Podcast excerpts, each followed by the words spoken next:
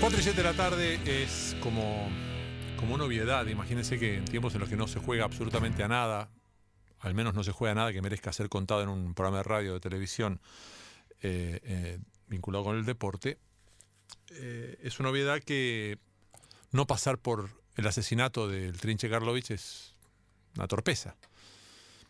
Em, es decir, lo de siempre, volver a lo remanido, es un jugador que de esos que dicen haber visto jugar mucho más de lo que realmente lo vieron. Em, no hay registros audiovisuales que yo tenga, sí alguna jugada muy aislada, pero en la cual no se... que sería casi una falta de respeto mostrarla, me consta, por, por el hecho de, de que no está...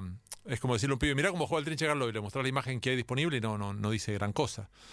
Es neutro, no, no, no, hay, no, hay, no hay una cosa así de, de esa que, que hicieron que algunos dijeran que en el 74, poco menos que él solo, le había ganado un seleccionado argentino un partido por el combinado de Rosario.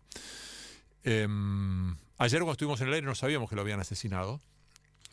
Y es de lo que hay que hablar, ¿no? No hay un accidente acá. Acá lo que hicieron, lo, robaron y como tantas otras veces en la República Argentina y en el mundo, eh, el robo incluye cualquier tipo de riesgo para el robado.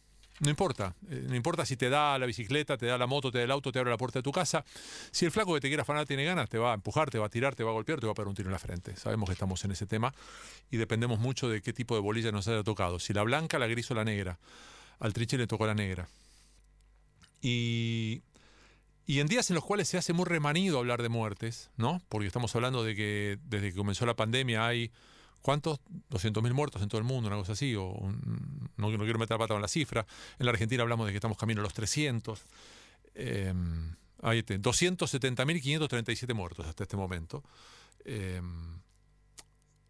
eh, es quizás, eh, quizás las estadísticas algún día cuando pase la pandemia digan que eh, es una cifra muy acorde con la cantidad de gente que se muere igual en estos tiempos, por distintos factores, por distintos motivos. Pero, insisto, en días en los que se hace tan frecuente hablar de muertes, todos los días hablamos de muerte y nos hablan de muerte en función del coronavirus, por la cantidad de gente que va falleciendo en casa o fuera de casa, eh, es como que llama la atención que la noticia de la muerte no tenga que ver con el coronavirus, sino con alguien que murió consecuencia de un virus que estuvo, está y estará en la sociedad argentina. En el mundo dirán, sí, claro, en el mundo, pero sabemos que estamos en una etapa muy particular de nuestra cotidianeidad eh, respecto de, de, cómo se van violando los límites, de cómo se van superando los límites, de en qué condiciones salen a veces algunos pibes a chorear. Que pueden chorear desde alguna urgencia, alguna necesidad, o simplemente porque así han sido educados y no les quedó otro remedio. Y cuando hablo de educación no hablo necesariamente de sus padres, sino de la sociedad misma eh, de las circunstancias, de la vida misma.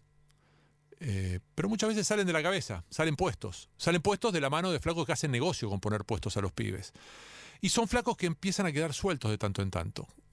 Simplemente, eh, esperemos por la memoria del trinche que si mañana agarran a los asesinos y llegan a ir presos, el juez que tenga que decidir una escarcelación o no haya sido hincha o de Central Córdoba o del buen fútbol.